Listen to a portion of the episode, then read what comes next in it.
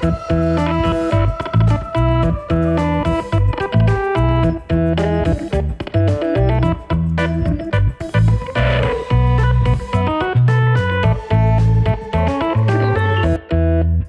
goedemorgen, goedemiddag, goedenavond of wanneer u dit luistert en welkom bij de Brief, de podcast over content marketing en media of eigenlijk nog specifieker welkom bij Briefly, de thuiswerkeditie van de Brief. Uh, vandaag is het uh, woensdag, uh, het is nu 16 uur 28, 25 maart 2020. En we werken nog steeds thuis aan de andere kant van de lijn, daarom maar niet naast mij waardevriend en collega Matthijs Tielman. Hallo. Wat klink jij weer ontzettend zwoel, kerel? Ja? Ja. Dat is meer de microfoon dan ik zelf, denk ik hoor. Nou, vlak jezelf niet uit.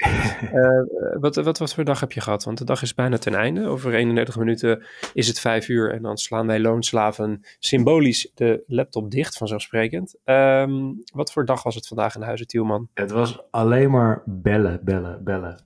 Echt letterlijk vanaf 9 uur vanochtend de eerste call tot, uh, nou ja, wij zijn om 4 uur begonnen met, uh, met de voorbereiding. Het is nu half vijf voor iedereen die het later luistert. Verder is alleen maar in calls gezeten. Dus ja, uh, ben ik tevreden met mijn output? Nee, de to-do-lijst is alleen maar langer geworden. Dus ik hoop morgen op een dagje dingen doen en afvinken. Ah ja, en betekent dat dan ook dat uh, je thuiswerkdag frustratie. We, we, hebben trouwens, ik kom er trouwens achter, hè, voordat we hier induiken, is dat we, we hebben niet echt structureel één hashtag genoemd naar onze luisteraars. De ene keer zeg ik thuiswerkdag frustratie en de andere keer is het thuiswerk frustratie. Uh, dus wat ik eigenlijk bij deze aan de commissie uh, presentatoren van deze show zou willen voorleggen, is dat we er thuiswerkfrustratie van maken. Eens. Dat is korter. Eens. Eens? Goed gekeurd. Afgetikt? Let's go. Top. Oké, okay, dus uh, jouw thuiswerkfrustratie van vandaag, was dat, uh, waren dat die calls? Ja, oorpijn door koptelefoons. Ken je dat? Ah. Uh, jij, ik zie jou, ik heb het, het, geluk dat ik jou af en toe via een camera mag zien. en ik zie je altijd met zo'n imposant ding op je harsen zitten. Ehm, ik, ik draag zelf die, die AirPods van, ehm, van Apple. Ja. Ik, ik, heb, ik heb het idee dat je die wat langer kan inhouden zonder dat je, um, zonder dat je oren uit elkaar klappen. Ja, dat, dat denk ik ook wel. Het enige is dat ik die zitten gekoppeld aan mijn telefoon. En de meeste videocalls die ik nu doe gaan via mijn computer. En het koppelen van mijn computer en telefoon, en dat gaat allemaal crappy en daar heb ik geen zin in. Dus ik heb nu gekozen om één koptelefoon bij mijn computer en eentje bij mijn telefoons. Uh, Oké. Okay. En, en, ja, ik denk dat dat het is. Maar inderdaad, zo'n over. Ik heb, super chill ik, voor ik heb, muziek, maar niet voor acht uur lang bellen. Ik heb gewoon bijna mijn oren. Ik heb echt een, ik heb echt een, uh, een grandioze tip voor je. Uh, dat is namelijk een appje voor op je Mac. Die heet Tooth Fairy. En wat Tooth Fairy doet, is die installeert een aantal uh, snelkoppelingen in je statusbalk. Dus helemaal bovenin rechts bij je klokje zet hij dan een aantal icoontjes. en die icoontjes die zijn gekoppeld aan de Bluetooth Um, apparaten die gekoppeld zijn aan jouw MacBook. En wat, zij, wat het in principe zijn, die icoontjes zijn um, uh, snelle knopjes om uh, de verbinding met dat specifieke apparaat aan en uit te zetten. Maar dan hoef je hem niet de hele tijd te paren en zo. Nee, nee, want je hebt hem al gepaired namelijk. Het is een kwestie van uh, uh, weer eventjes de connectie maken uh, met dat reeds geperde device. Dus dan klik je, ik heb letterlijk één druk, of ik heb letterlijk die icoontjes kan je ook stylen. Dus ik heb nu icoontjes van mijn muis en van AirPods bovenin staan. En van mijn grote koptelefoon en met één druk op de knop um, hij eigenlijk dat specifieke device. Waardoor je dus relatief makkelijk kan switchen met je AirPods van je MacBook naar je telefoon. Want als je op je telefoon gebeld wordt, dan kan je gewoon direct in dat scherm selecteren welke geluidsbron je wil pakken. Mm. En als je daar meteen in één keer voor je AirPods gaat, dat, dat koppelen, dat heeft Apple echt super snel gedaan. Dus, dus Tooth Fairy, die stoppen we ook meteen in de show notes. En ik denk dat mensen thuis er misschien ook wel wat aan hebben. Dat is echt een gouden oplossing, werkelijk waar. Uh, voor, uh, dit soort, uh, voor dit soort gekkigheid. Ik heb vanavond weer wat te doen, hoor ik.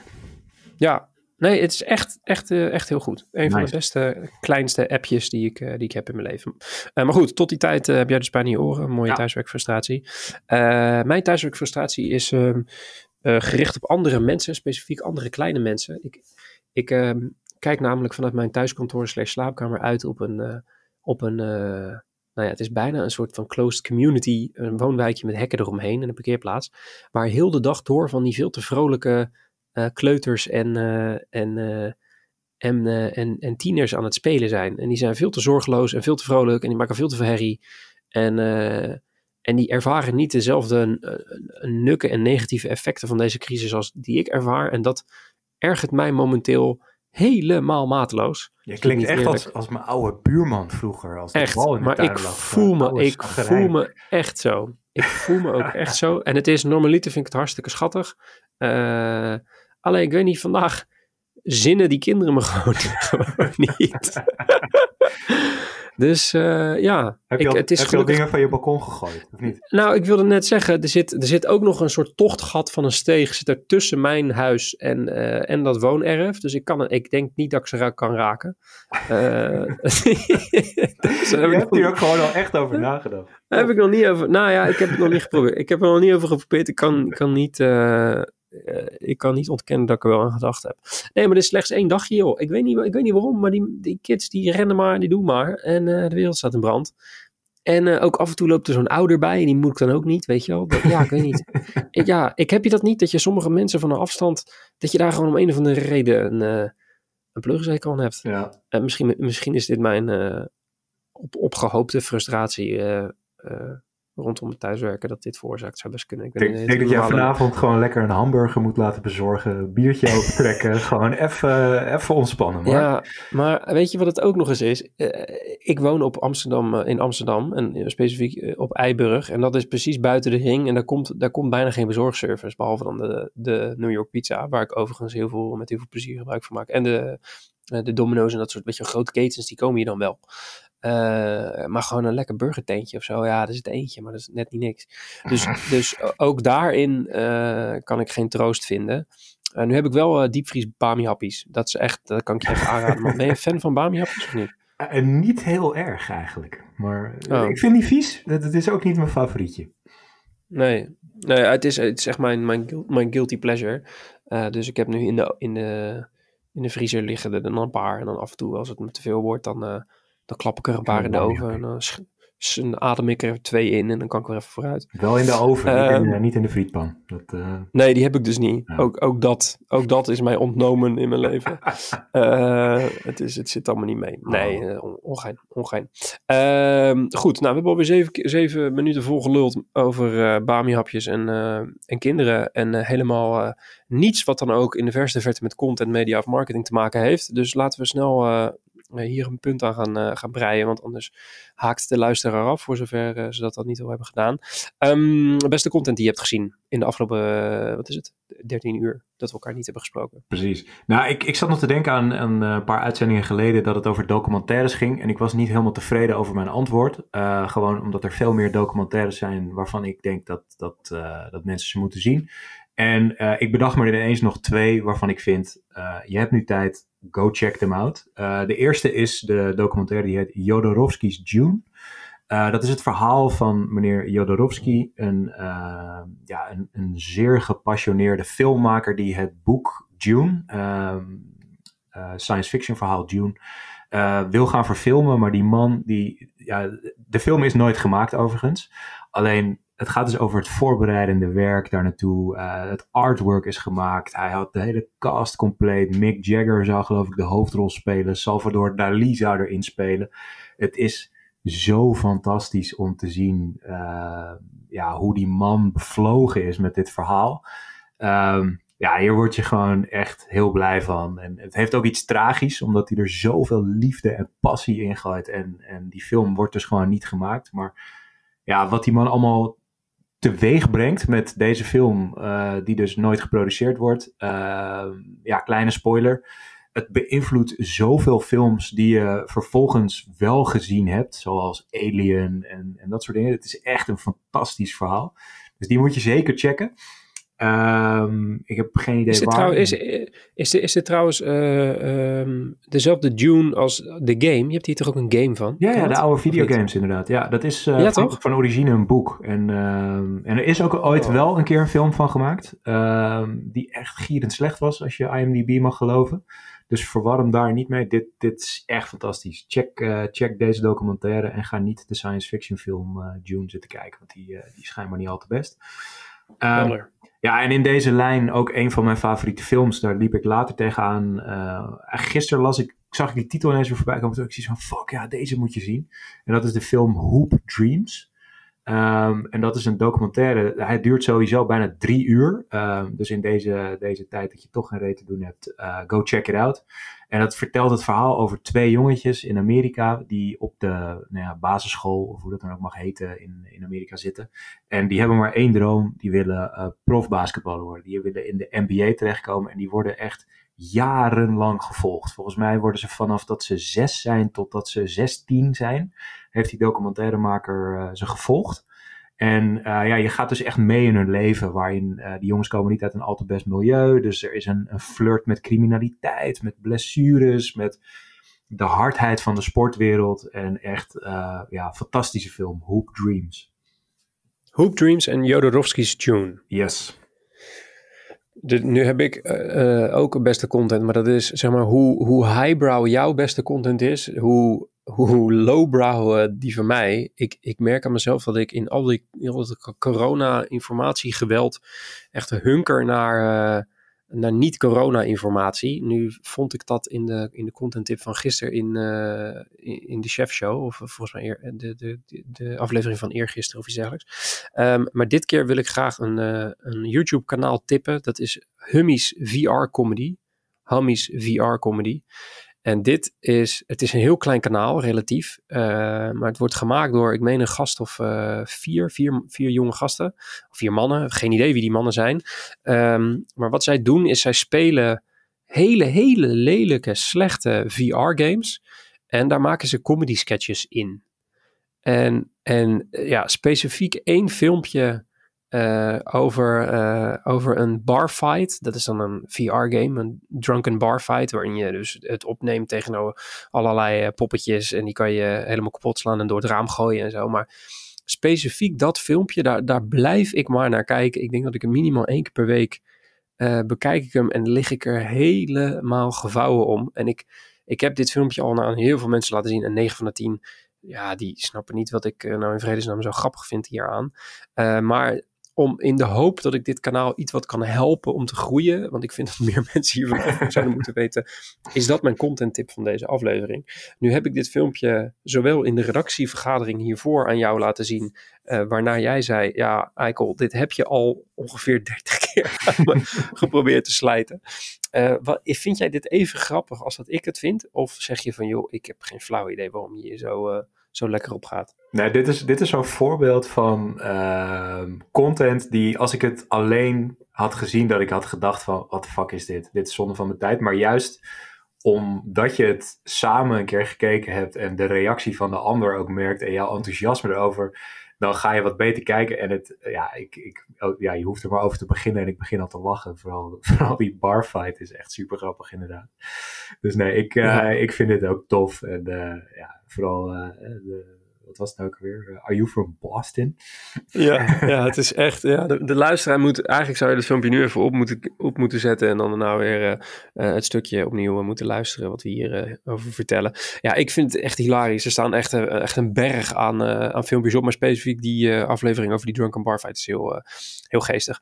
Ehm, goed, 13 minuten alweer volgepraat. Um, nu hebben we ook natuurlijk marketing, content en media nieuws voor jullie. Zoals in iedere aflevering. Um, um, ik wilde eigenlijk het eerste heel eventjes uh, jouw mening horen over het feit dat um, heel veel grote merken uh, momenteel hun logo's uh, aanpassen naar het social distancing principe. Dus we zien een Coca-Cola dat zijn letters wat verder uit elkaar zet. We zien Chiquita die er dingen mee doet.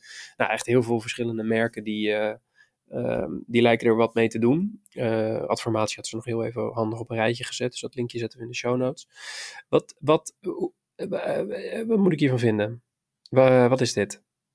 Ik, ik wil hem in twee knippen. Eén, de creativiteit die er, die er, die er in gaat zitten. En twee, inderdaad, van is het goed? Dus laten we bij het begin beginnen. De creativiteit vind ik in de meeste gevallen tegenvallen. Je ziet bij de meeste gewoon van, hé, hey, we pakken ons logo en we halen de, de lettertjes wat meer uit elkaar. Dus we vergroten de, ja, de afstand tussen de letters.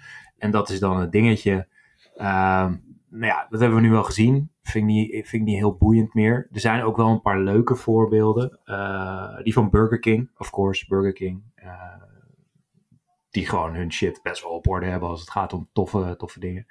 Die ehm, hebben op, ik weet niet of het één restaurant is of alle restaurants, maar hun, hun slogan is natuurlijk Home of the Whopper. En wat ze hebben gedaan op, in ieder geval op de foto die ik zag, is dat ze alles hebben doorgestreept, behalve het woord home. En daar hebben ze heel groot stay home boven geplakt. Ehm, ja, dat, dat vind ik dan leuk. Ehm, dus, dus die doen het wel goed. Ehm, maar ja, weet je, ik, enerzijds vind ik het goed dat uh, deze merken hun, hun, het bereik wat ze hebben inzetten om, om, uh, om mensen meer bewust te maken. Ja, de vraag is alleen, gaat, gaat dit echt iets, iets groters teweeg? Het voelt toch nog stiekem een beetje als, als meeliften op een crisis om er iets goeds van te maken, ergens. Snap je wat ja.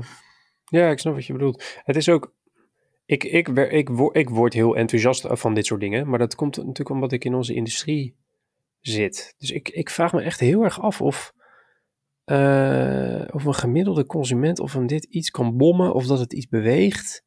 Nou, ik denk wel dat je rekening moet houden met het feit dat wij natuurlijk, we zien honderd van dit soort dingen per dag. Uh, omdat we uh, in de business zitten en we maken er nog een podcast over ook. Dus we onderzoeken veel van dit soort dingen. Dus je ziet ook heel veel. En ik geloof wel dat de gemiddelde consument, als die, weet ik veel, op Facebook zit en die ziet een leuk filmpje waarin de twee golden arches van McDonald's uit elkaar bewegen. Dat ze nou ja, gewoon denken, hey, grappig. En ze doen er ook wat aan. En dat het nog wel wat goodwill kan opleveren of zo. Dus ja. misschien moeten we dat, dat, daar moeten we rekening mee houden dat wij uh, behoorlijk overprikkeld zijn als het over dit soort dingen gaat, denk ik. Ja, er zit wat in. Er zit wat in. Nou goed, uh, uh, voor ook al levert al die, die effort slechts één persoon op die zijn handen beter gaat wassen of meer afstand neemt, dan is dat natuurlijk hartstikke mooi. Dus kudo's daar. Daar kunnen we niks negatiefs over zeggen. Um, andere partijen die op een soort um, best wel slimme, creatieve wijze aan voorlichting proberen te doen, uh, die uh, zitten in je zak, Matthijs. Ja, ja ik, vond, ik kwam op, op The Verge een artikel tegen dat, dat wat nu heel erg naar boven komt, is dat heel veel telefoonproviders, die normaal gesproken op je, op je telefoon staat er T-Mobile of Vodafone naast de balkjes van hoeveel bereik je hebt. En heel veel telefoonproviders die zijn nu dat aan het aanpassen, zodat dus daar een boodschap komt te staan van uh, blijf binnen, uh, was je handen. Of, dus, dus die zijn dat stukje real estate wat zij hebben in nou ja, bijna iedereen's broekzak en iedereen's gezichtveld, uh, meer dan 100 keer per dag. In veel gevallen, denk ik. zijn ze aan het inzetten om, om ook deze boodschap over te brengen. Dat vond ik wel echt een heel tof stukje innovatie, zeg maar waar in één keer we bovenop springen. Wat we dus uh, kunnen gebruiken voor the greater good. Vet. Dus zeg maar waar je inderdaad normaal je provider ziet staan, daar zie je dan stay home. Ja, ja, een voorbeeld is dat Vodafone Duitsland, die heeft inderdaad hashtag stay home uh, daar neergezet. En dan staat erachter oh, ja. uh, vf.de. Um, okay. en, en zo zie je, je ziet voorbeelden uit, uh, uit Peru en uit Turkije. Dus, dus ja, dat wordt wel echt breed, uh, breed opgepakt. Dus uh, mm. wereldwijd zie je dat soort dingen nu veranderen. Ja. Ben ik, ben ik een, echt een enorme cynisch persoon als ik denk dat dit gewoon een nieuwe advertentiepositie gaat worden? zou kunnen, zou kunnen. Maar ja, in, in alle eerlijkheid, hoe vaak? Want ik heb dan uh, een iPhone 11 met zo'n mooie, mooie dikke notch aan de bovenkant. Uh, als ik op mijn telefoon zit, dan zie ik uh, alleen maar pictogrammetjes. En, en heel soms scrolt daar een beetje T-Mobile voorbij. Maar ja, 9 van de 10 keer zie je het niet. Dus, dus dit, ja, gaat een adverteerder hiervoor betalen? I don't think so. Nee, maar ik bedoel meer om, om misschien die die telco's die zetten nu natuurlijk gewoon hun uh, merknaam neer. Maar ik kan me voorstellen dat als jouw abonnement afloopt of uh, ja. ze een specifieke aanbieding willen pushen of zo. Nou, ze hebben ook niet zo heel veel ruimte natuurlijk. Nee. Uh, goed, ook gewoon een, een goed bedoeld initiatief. Zeker. en een hele innovatieve manier om mensen te benaderen. Dus ik, ik absoluut een, een mooie manier om, om de crisis een beetje het hoofd te bieden. Uh, als merk zijnde. Ja. Hey, uh, jij had ook iets heel tofs gevonden, vond ik. Uh, en ik dacht eerst dat het van Netflix zelf was, maar het is niet van Netflix, Netflix zelf. Nee. nee de... wat, doet, wat doet vermoeden dat het binnenkort uit de lucht wordt getrokken door Netflix. Alleen vertel eerst even wat het is. Ja, dit is tof. Ehm, iedereen zit nu natuurlijk s'avonds of alleen of, of met zijn gezin film te kijken. Um, het sociale element van samen films kijken is, is grotendeels weg.